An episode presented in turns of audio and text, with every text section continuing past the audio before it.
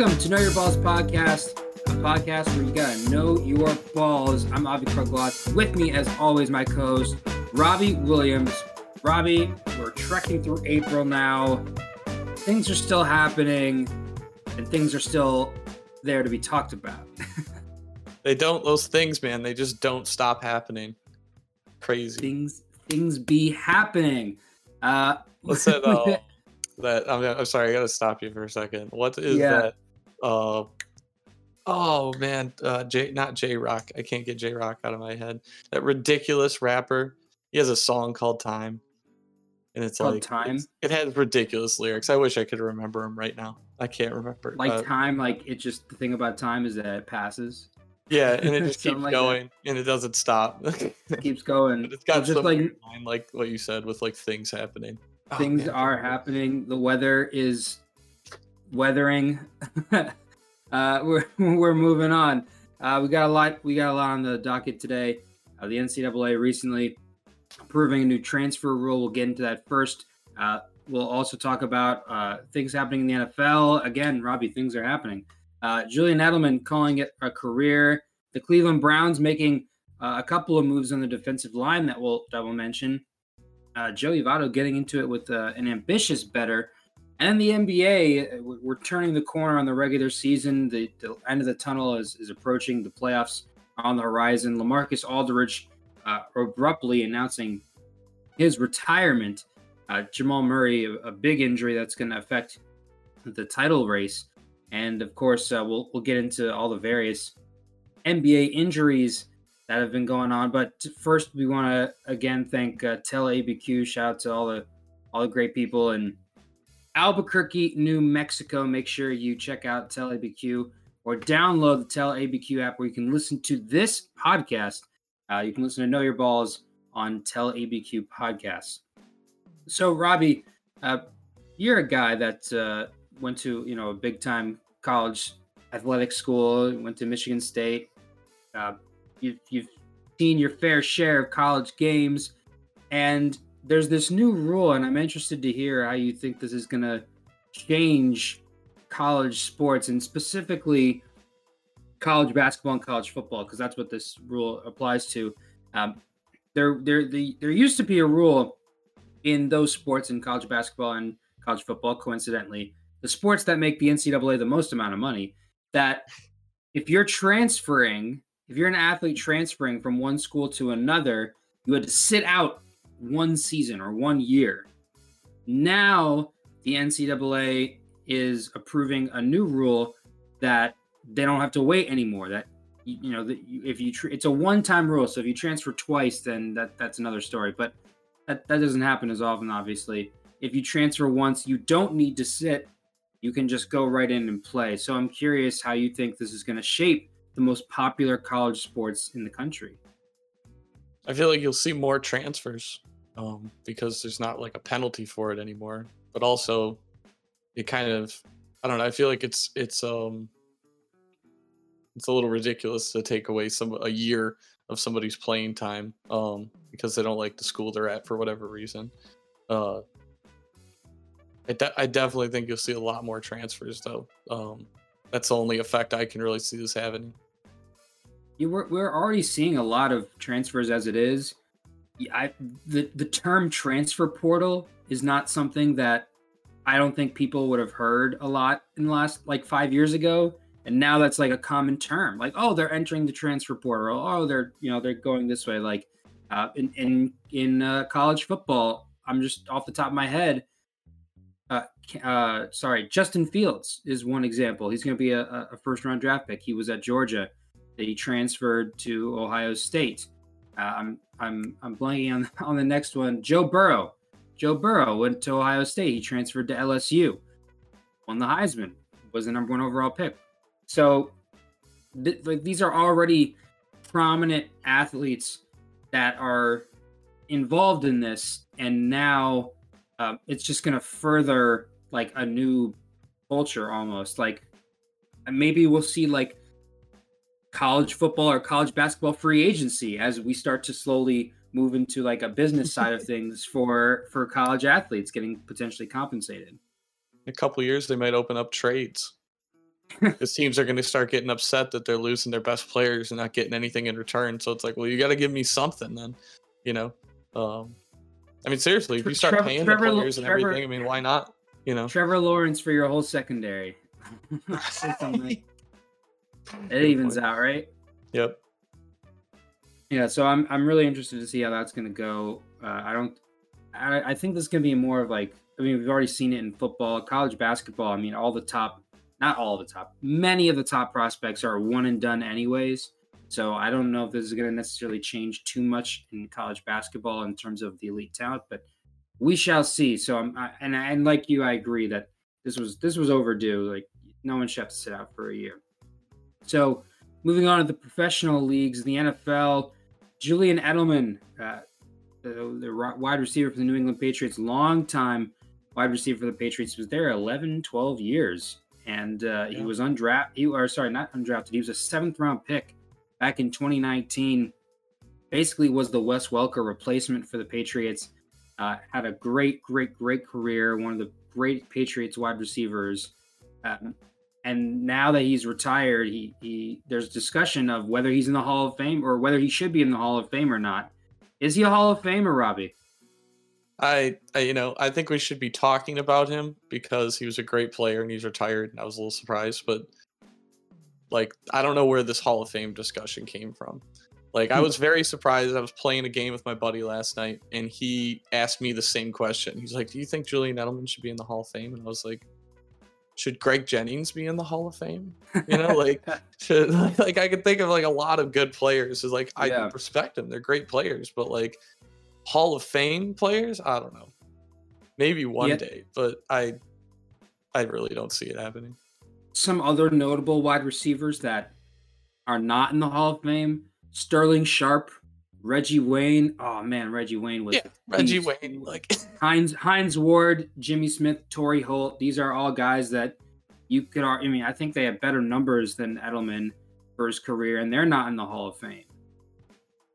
Yeah, I mean, I think Edelman might have like a like an all-time high uh passer rating though, right? Seven for eight, 179 eight. yards and two Yeah. passing touchdowns in his career. So two of his seven passes were for touchdowns.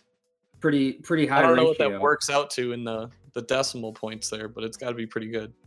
Yeah, and, and in terms of receiver, he had 620 catches, over 16, or sorry, not 16. He had over 6,800 receiving yards, and he had 77 touchdowns. In the playoffs, though, is where he really made his mark 118 catches, over 1,400 receiving yards, and five touchdowns. He's a three time Super Bowl champ, a one time Super Bowl MVP. The last title that the, the Patriots won against the LA Rams. Uh, he was the MVP in that game. So look, I I think this is this is one of those things where like everything's kind of sensationalized even more in this internet social media age, and he definitely had a great career. Retire his number in New England and hold him up as one of the franchise's greats, but I think there are levels to this, uh, and and there Yeah. are definitely there are arguments to be made that he's one of the great postseason receivers of all time, but I don't necessarily view it as like he was getting them there. Like when he when they got there, he was balling, but I mean he's he's a passenger on the Belichick Brady train. Exactly. No, I definitely see why New England would, like you said, retire his number or something. But to to put him in the Hall of Fame, that's you know, especially when you named a bunch of other players there that you know would be. Just, that's the thing. If you start letting someone of that caliber in, well, then every time somebody gets to this like high mid range, you know, player caliber, like then you got to consider them for the Hall of Fame. You know, I don't know. They're gonna have to like annex sections of the Hall of Fame or something. Start doing some additions. Right, like kind of there, like just one section in Canton. It's just kind of there. Honorable or mention. honor, honorable mention. Yeah, yeah. Uh, well, Edelman definitely had a, had a great career. Patriots fans will, will never forget, uh, never forget him. Never forget his clutch Super Bowl performances. He uh, he he was a hell of a player. So, uh, congratulations and uh, you know Mazel Tov to to Julian Edelman on, on a great uh, long successful career. Uh, so, we wish him well in retirement. So, moving on to more current NFL news or news that's, uh, I guess, impacting the next season's picture of uh, contention. Uh, Jadeveon Clowney, finally, with all this foreplay and with all this will they, won't they, the Cleveland Browns and Jadeveon Clowney finally come to an agreement. Clowney signs with the Browns for a one-year deal worth up to 10 million. It's really 8 million with 2 million in incentives. And finally, like I as a Browns fan, I was just I just I was like, okay, is he coming or not? Like I don't I don't want any more hypotheticals. If he's if he's going to be on the Browns, he's going to be on the Browns. If he's not, he's not. I'm okay. Stop with either. Just like yeah, stop. Just just commit or not. Uh, this this was this was a guy that the Browns wanted badly last year. They were offering him the most money of any team last offseason. In fact, th- there was reportedly a contract that they offered him that was three years, 54 million or somewhere in that ballpark. And I bet he wish he took that deal. Uh, I mean, I, I obviously I understand like not wanting to go to Cleveland prior to last year. They had no proven success record or success um, in decades. But things change when you get the coach of the year and you win a playoff game and finish in one of the last eight teams standing. Uh, so I'm just I'm glad that this finally happened, and I'm glad he has a new agent that's t- like you know it's pushing him to go this way. Sounds almost like a like a long like love saga or something on Lifetime, where it's like the Browns are the guy like chasing the girl, you know, and she she blows him off as first, and then she gets a new friend who's like, you know what, that guy's pretty cute, and you should go over there, like, you know. Well then, well then the guy that she doesn't want becomes really hot or gets a really big, a really great job. yeah, That's what the well, her- Browns did. while They her went- they went- ex-boyfriend or current boyfriend's treating her Yeah. like crap. Yeah, exactly. No, this is I mean, exactly well- what the story is.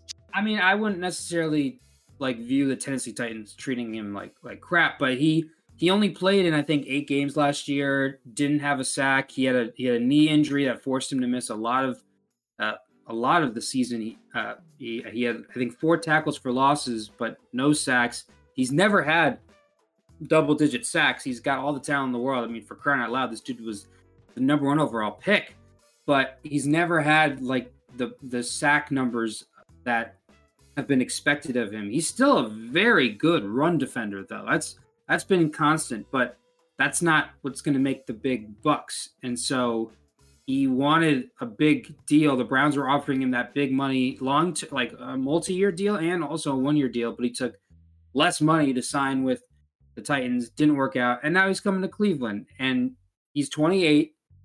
He's he's definitely got something in the tank. I think if he stays healthy and you're lining up opposite Myles Garrett. I mean, you can't double team both of them.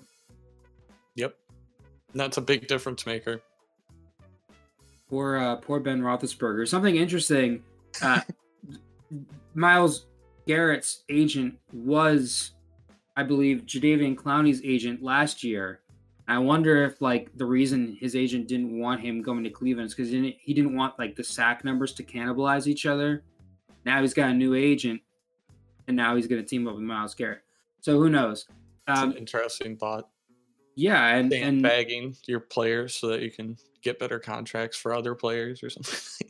Yeah, I mean that's seems like a common agent thing to do, especially in the NFL. Um, but something notable also that happened, um, like the the Browns' defensive line was looking really stout, uh, had a lot of productive veterans, and then all of a sudden, uh, the Browns announced they were cutting defensive tackle Sheldon Richardson. Uh, it's going to save them 11 to 12 million dollars in cap space, but he is, he, I mean, he, he was a John Dorsey signing, signed a three-year deal. He had played well the last two seasons with the Browns.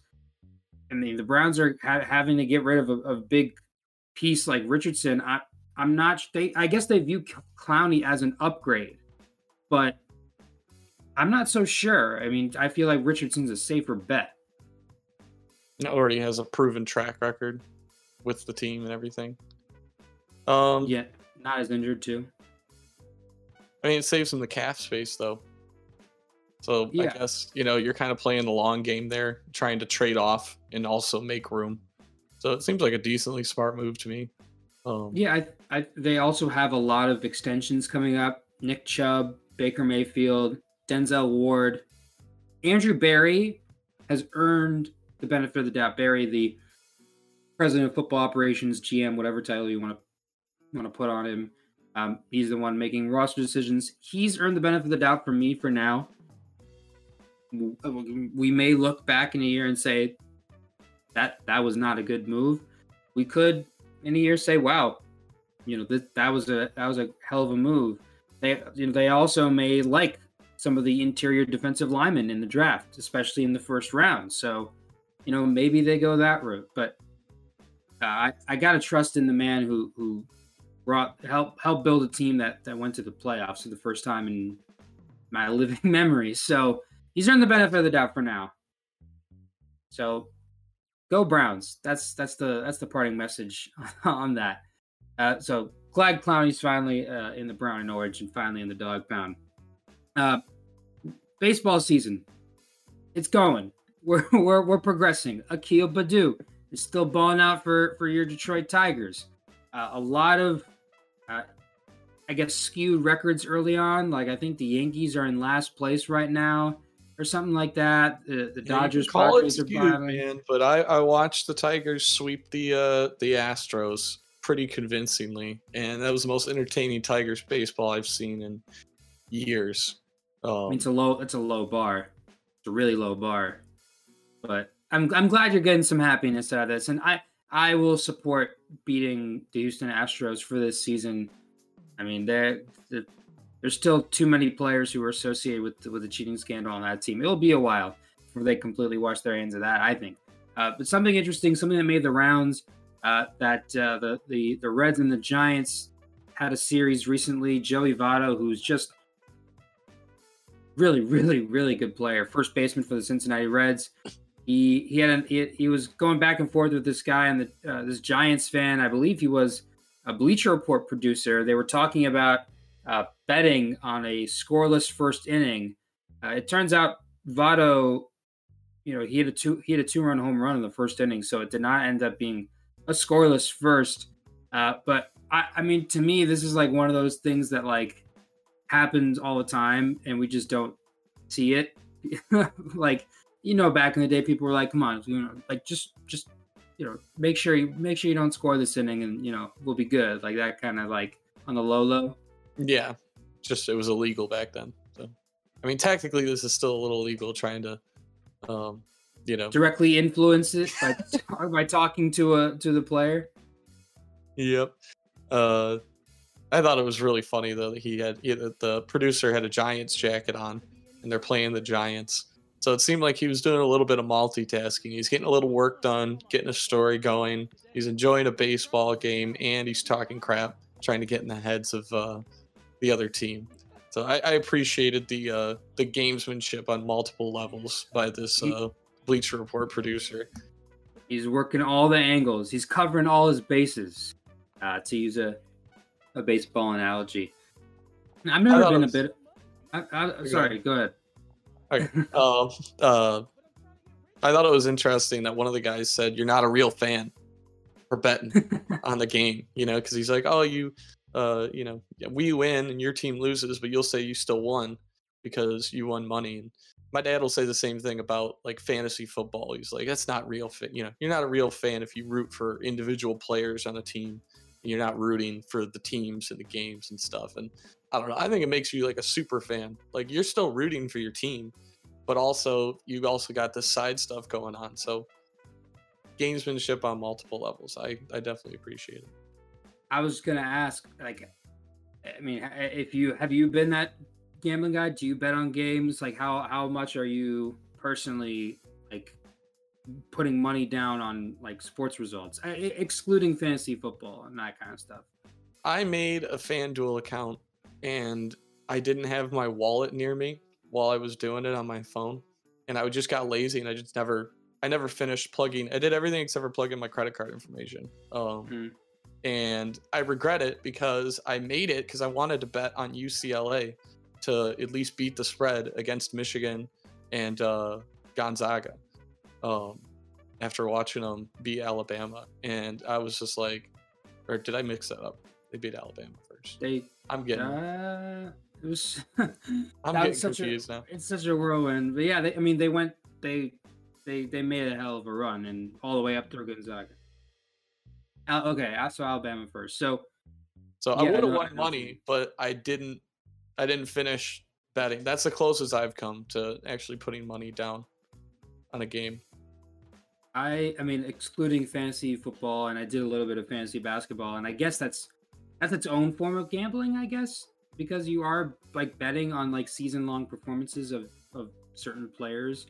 Uh, but I, I, the only time I've ever actually put money down on a game, uh, this past Super Bowl, uh, I put, I think I, I bet that Mahomes was going to be like, I forget what the line was. It was like maybe 35 and a half rushing yards.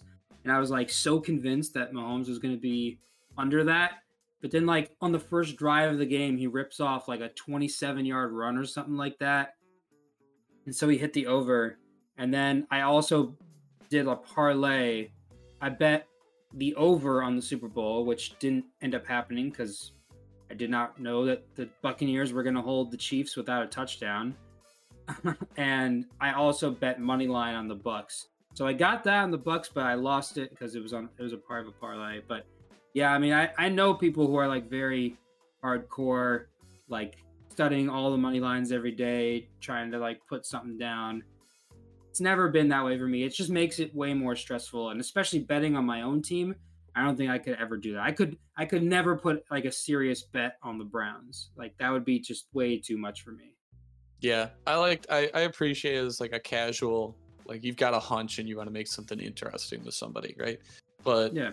I don't know. When you start like, I think you know it could be an addiction. It can get serious. Um, but I've definitely like there is somebody in my fantasy football league who he plays in a um a dynasty league where you carry your players over every year and then you have a draft like the regular NFL draft. You're drafting the new players and whatever. And um, but he wouldn't call it his dynasty league. He'd call it his big money league. And he liked to talk about his big money league quite a bit. We were his small money league, and I was like, all right, you know, like You're- you, chill out. you, you Like, matter less.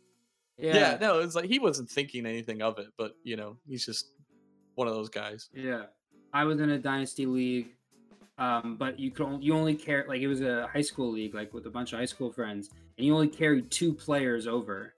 And I remember, I'll, I'll just I'll mention this briefly. It was a it was a PPR league, points per reception, right? I carried over Julio Jones and DeAndre Hopkins, and I also got Julian Edelman, and those three guys basically carried me to the championship that year. So I forgot to mention it when we were talking about him, but I will always appreciate Julian Edelman for for carrying me. That was the year that he was suspended for the first four games because of uh, substance abuse, I think, or uh, performing PEDs, and so he fell later in the draft. So I was able to pick him up, and he carried me to the title. So in my book, Julian Edelman is a is a Hall of Famer, but not for the not for the reasons that he should be. Uh, but I, I always find this really interesting as sports betting is coming, you know, I think more legal and FanDuel and DraftKings and all that's becoming more mainstream. So it's always something that's going to, you know, I think it's still in the evolving stage, but it's always interesting. There's So- at least 20 different apps you can bet on, and everybody's Oh, going to be coming out with a a new sports betting app and getting affiliated with casinos and stuff. It's it's been crazy watching the commercials because when you watch a sporting event, now all the commercials are about sports betting. Yeah. I mean, they, Yeah. they have their audience there, and that's that's ex- you're talking all that. That's excluding, um, like underground books or, you know, stuff that's not that's less than legal because those definitely still exist. So I mean, the the amount of money that's being thrown at games is uh is is exuberant and will be growing even more. So I just want to get your take on that. Uh, we haven't really ever really talked about a lot of sports betting on the show, so I was curious. Uh, are your thoughts on that? I guess your dad's not as big of a of a fan uh, on on that front, but um, interesting uh, all around. And uh, you know, sorry for that uh, Bleacher Report San Francisco Giant fan producer, whatever, for uh, hitting for Joey Votto uh, cranking that home run. Uh, so uh, we're gonna talk some basketball. Before we do, want again thank Tell ABQ. Make sure you check out uh, Tell ABQ. Download the Tell ABQ app where you can listen to this podcast on Tell ABQ podcast. Check out Know Your Balls podcast there.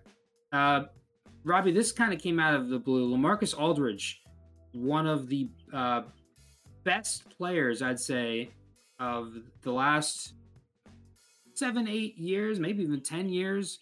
Uh, really, really good career.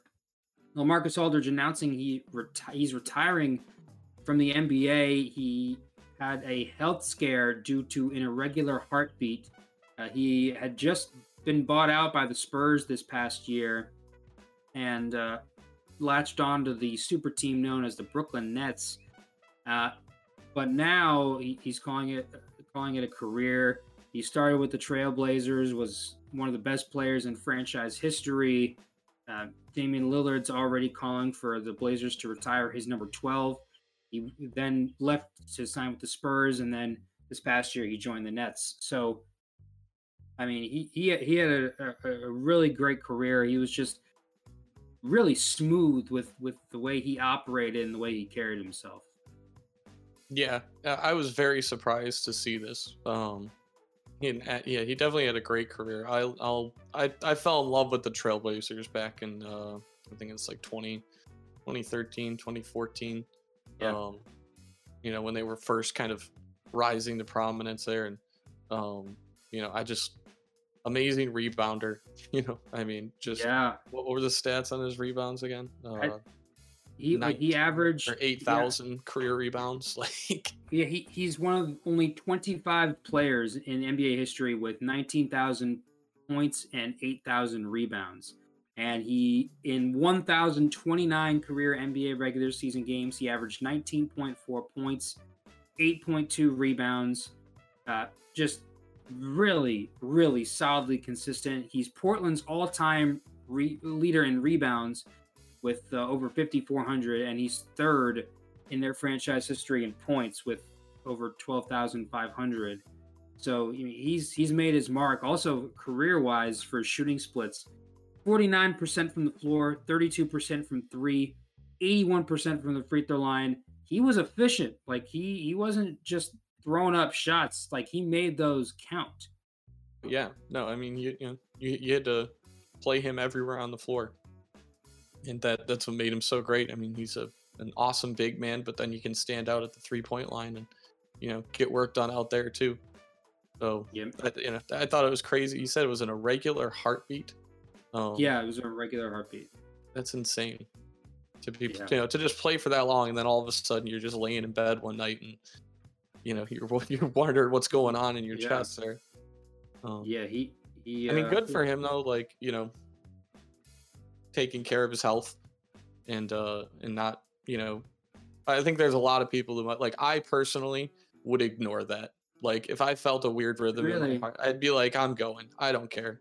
Like i would i would I'm be going like out i'm going out with an irregular heartbeat. Well that's just my general attitude towards like any type of pain like just walk it off you know like just unless it comes becomes like totally debilitating um you know, or like seriously, like if my if I just like dropped on the court, I'd be like, well, obviously then. But you know, for him to well, lay in bed and be like, by then, by then it might be too late, Robbie. By then no, it true. might be too late. yeah, and you know, so good for him. Just kind of understanding, like, like I've had a great career.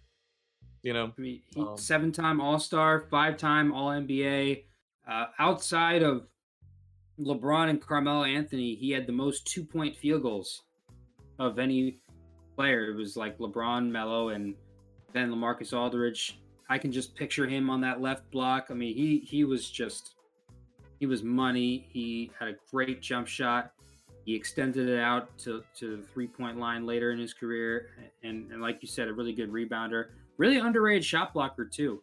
And he he was definitely one of those players that that brought Portland to prominence. He hasn't played in Portland in some time, but he definitely made his mark on that organization, the sense of professionalism, and the fact that their best player, Damian Lillard, right now, is saying they need to retire his number.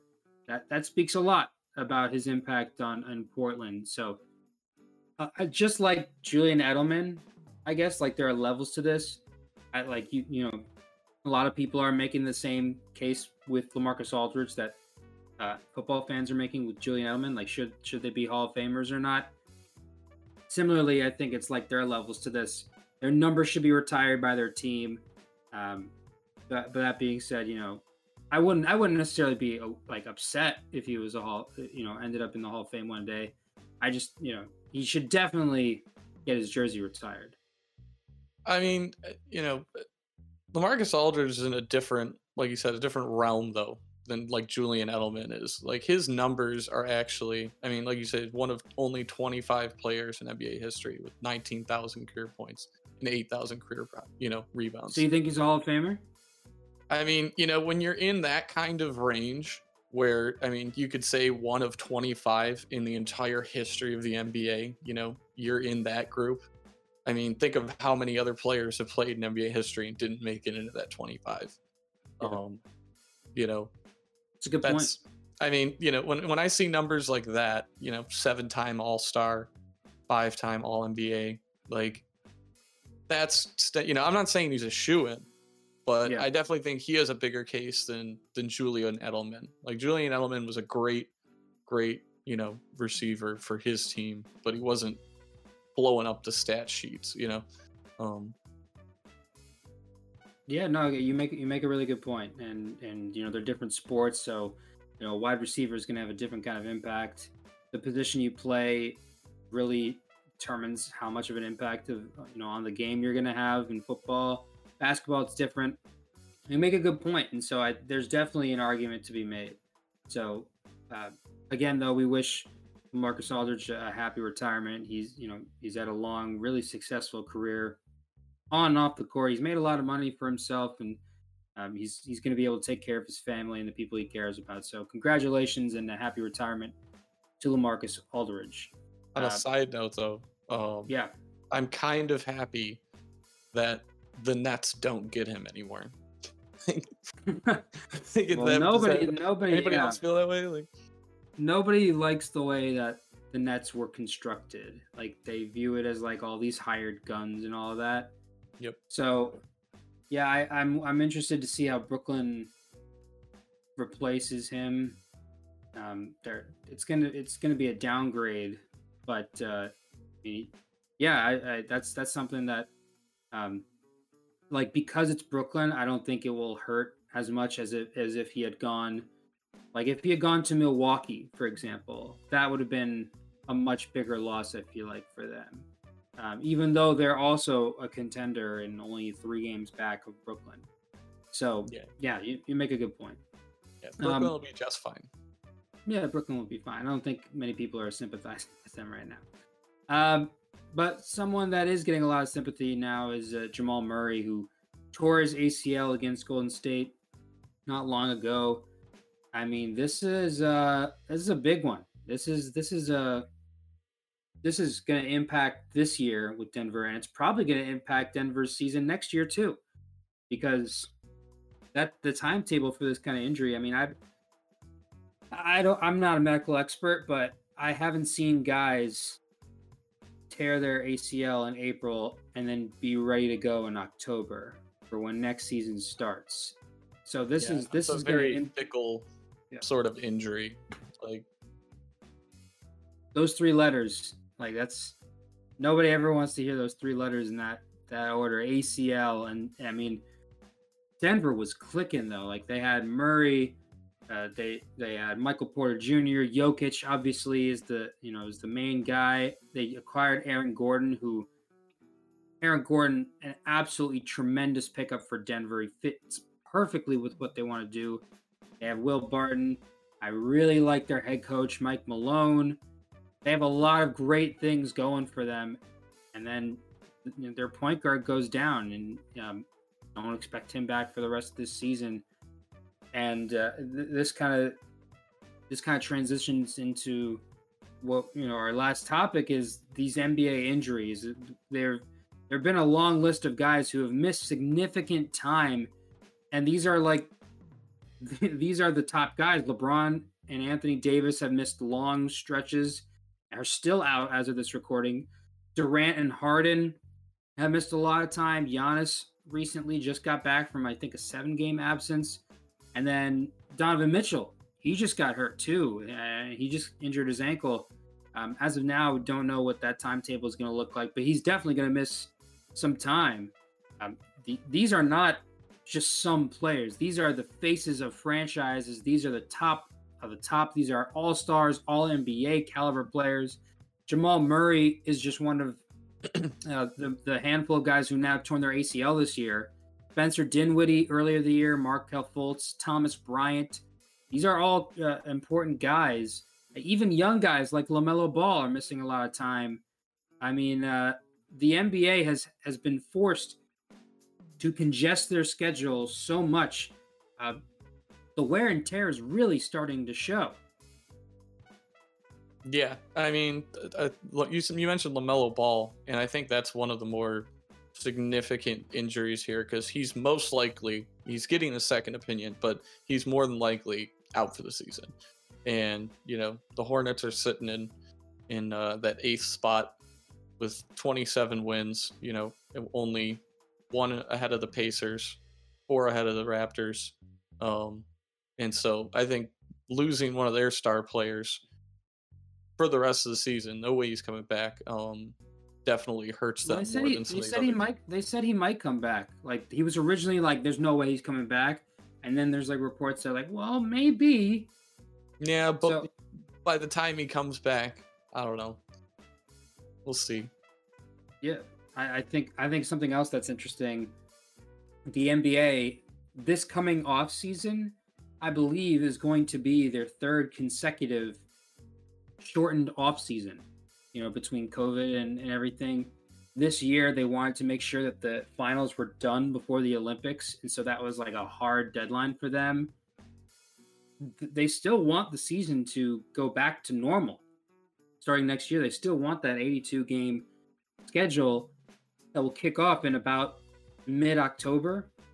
And I read some article and it was it said something along the lines of like the NBA like they're comparing NBA players to like candles, right? Like like candles if you like if you have like a scented candle, right? Like it has like a eh, you know you a while before you burn through it, but like once you burn through it, you can't you know that candle is you know when you really need that candle, you can't light that candle anymore. So it's like the, the even the players who aren't necessarily getting hurt, the wear and tear on them is like building up that like the players who are playing during this time we they're they're getting like negative there's negative health effects you know that are pertaining to them that we might the effects of which we may not see for a couple more years. I guess um i don't know they were uh, in the in this new york times article here they uh you know, I think the NBA, I don't know if it was a commissioner somebody from you know representing the the league itself uh, said that they, they, you know, this season has had the same amount of injuries as any other season. It hasn't been abnormal. Yeah, the abnormal they, thing is more that it's the, it's all the stars seem to be well, going it's also down. The. It's also the severity too. Like even Joel Embiid is another name that, that we didn't mention. He's missed a lot of time. Kyle Lowry, uh, John Collins, like uh, you know, I'm, I'm trying. I'm blanking on some. I think Victor Oladipo, although to be fair, he gets hurt a lot. But yeah, it was like a tweak. He's coming back. Yeah, uh, but like these are, I mean, this you you said okay, it's the star players, but the NBA more so than football, baseball, can't really speak for hockey. I'm not as you know I don't, I don't really know hockey as well, but more so than these other sports, basketball is a star-driven league. Like stars are the face of the league. Literally, the NBA logo is a player, Jerry West.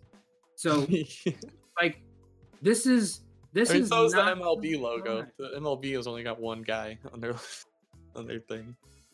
I mean, the like well, do they know which ML which player it is on the logo? Like like the NBA, oh. they know whose silhouette that is. That's Jerry oh, yeah. West's silhouette. So this is this True. is the Premier League for players. Yeah, but I mean, you also look at like like you said, the severity of the injuries. Like Joel Embiid, like I watched that video and he just landed on his feet wrong and you know his knee just buckled. And I don't mm. think that has anything to do with, you know, not uh, you know with working too much. I mean, I think he just came down wrong. And if he Yeah. had taken a 10 game break before that game, it wouldn't have mattered because you just, you know, roll your ankle the wrong way or something and you know, um it's going to happen regardless of your conditioning. Uh, but some of these other ones where I think it was Anthony Davis, his or was it Kevin Durant with the hamstring issue?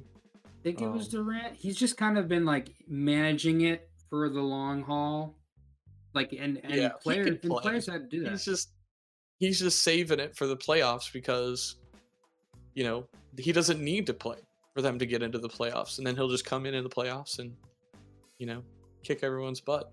it so- doesn't really it doesn't really matter to the Nets if they get the number one seed or the number three seed. Like there's there's they're they're gonna be revving it up for, for the playoffs, that's for sure. And I think it's definitely something that's interesting of note because these star players seem to just be like okay let's get through the regular season and then and then we'll then we'll get things ready for the playoffs. It's like they're not making 20 30 40 million dollars to play 20 games. Like they're doing it to play a whole season.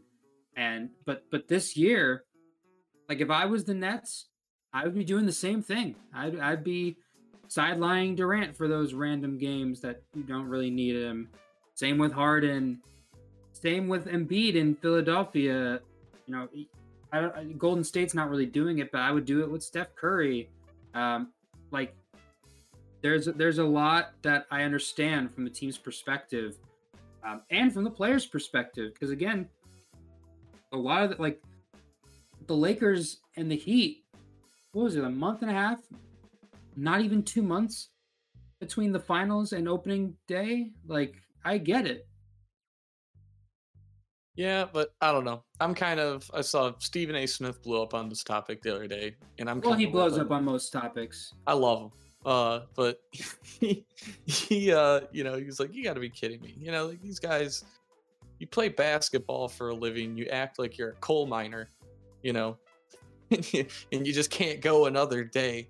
Um, you know, realistically, I mean, you know, it's just, I, I, I, I they didn't used to do this, and players seem to be just fine. I mean, you go to the, I think it was 89 or 90 playoffs, Isiah Thomas in like I think it was the Eastern Conference Finals. It was definitely in the playoffs though. I mean, this guy broke his ankle in the middle of a game and played the rest of the game hobbling, like skipping around the court with a broken ankle, and he went off. Well, I mean, he the- like the won the, game playoffs, right? single-handedly. That's But the, playoffs, point right? is, you know, yeah, that's the playoffs. But also, like, I don't think that's an issue though with today's like today's players, like they don't rest for playoffs though. I don't think that's the issue. they definitely rest for playoffs. They definitely, I've No, definitely no, seen no, I- players I just mean, take in- nights I'm- off for no mean- reason other than their. I mean, in the playoffs, like in the playoffs, like once they're Oh. in the playoffs, they're not they're not resting. Like they're not Yeah. injury managing once the playoffs begin. That's what I mean. I don't think you would see. I don't think there's one player in the NBA today who, if he had the exact same injury as Isiah Thomas, would stay in the game with a swollen ankle bursting out of their shoe. Probably not. No, Not one. No. probably not. And you know, I get it. You know, you want to preserve your health. You know, and long-term injuries and this stuff hurts when you get older and stuff. But you know, there's something about somebody who just loves the game so much and is just so competitive that there's no way in hell you're going to pull them out of the game under any circumstances. And I just don't like seeing this. It's it, at the end of the day, this is for entertainment. And if I pay to go to a Brooklyn Nets game, or you know, if I if I pay to go to a Pistons game and I want to see them play the Brooklyn Nets, and James Harden and Kevin Durant decide to sit that night, and then the Pistons win, and I'll be like, well, I feel like we didn't really win because we didn't really play your team, and I didn't even get to see a good game because you know I didn't get to see the stars of the NBA that I paid to come see. You know, it's like you want to go to a you know a Rolling Stones concert, and Mick Jagger said, "Oh, I'm tired. I'm just gonna stay home tonight, and we'll just Oh, play that's- my that's voice not over the audio." That's It's not- that's not a fair thing, man. comparison. It's the same thing. No, because I come to see when I turn on TNT, I you know, and I see I think it's a you little bit different. Mick Jagger's not going to be injured and their not voice, dude. His voice gets injured. I think that I. you had me until you like I, I could understand what you were saying until you brought up the Mick Jagger comparison. I I can't I can't go that far with you. I can't go that far with you, Robbie. But I understand what you're saying, and it's definitely a valid argument. Like I'm paying to see the stars and they're not showing up. I think this goes to show you that the like something, you know, the a hidden truth that's not so hidden is that the star players and the players like they're they're protecting themselves and as much as I want to criticize them for not caring necessarily if the fans are spending money to see them or not, I can't sit here and tell you that I wouldn't be doing the exact same thing if I was them. Like I can't tell you that I wouldn't try to look out for myself and my best interest, my future financial aspirations, you know, my future health. I can't tell you I wouldn't do the same thing. So I do want to go with you in lockstep and say, hey, I want to I want, I want, if I'm paying for this, I want this. Uh, if I was a star player or if I was a player managing an injury, and I would be on the cautious side too. So you definitely have a valid point though, and I can see why. I can see why you like Stephen A. Smith. He he thinks a lot of the same way you do on this in the, on this topic. He just takes a wild card approach to pretty much everything. Blasphemous. Oh, sometimes he gets a little ridiculous though. He's it's funny watching him. He's doing a an interview with um this guy who used to be on a soap opera. I can't remember his name, but they've been doing these interviews together, and I've seen He's them. A big General Hospital fan. Yeah. All right, you know the guys, Sonny Corinthos. My mom used to watch his show all the time. Anyways, has nothing to do with sports, but Stephen A. Smith and him are talking. Uh, I think about like mental health and stuff, and to see him not putting on the act, you mm. know, for for first take or whatever. Um, he's like a totally different dude. Like he's actually very like yeah. mild mannered and like very calm side to him that like it's just so weird because every time I turn on the TV and see Stephen A. Smith, he's losing, you know, he's losing it. he he came and spoke at my school uh, at Emerson. Uh, I go to Emerson College, and he he actually came and spoke, and I got to see see him live in person. Um, he he was very insightful and and like how he views the like sports landscape and world and how he views like the bottom line and hard work and all that and generating interest and revenue and all that. Um he, he does have still have a little bit of that like tv flair to him though even you know even even when he's not on camera.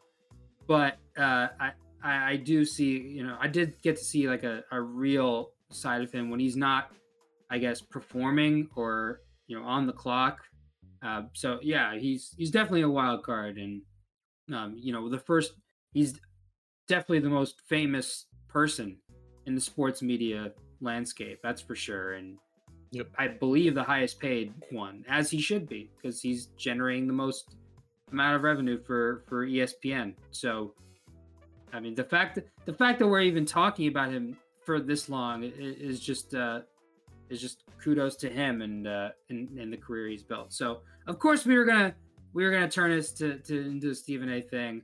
My dad's not a big Stephen A. guy, and so if he you know when he watches, he'll be like, ah, stop talking about him. So we'll uh, we'll put a pin in it there. Uh, again, we want to thank TeleBQ once again.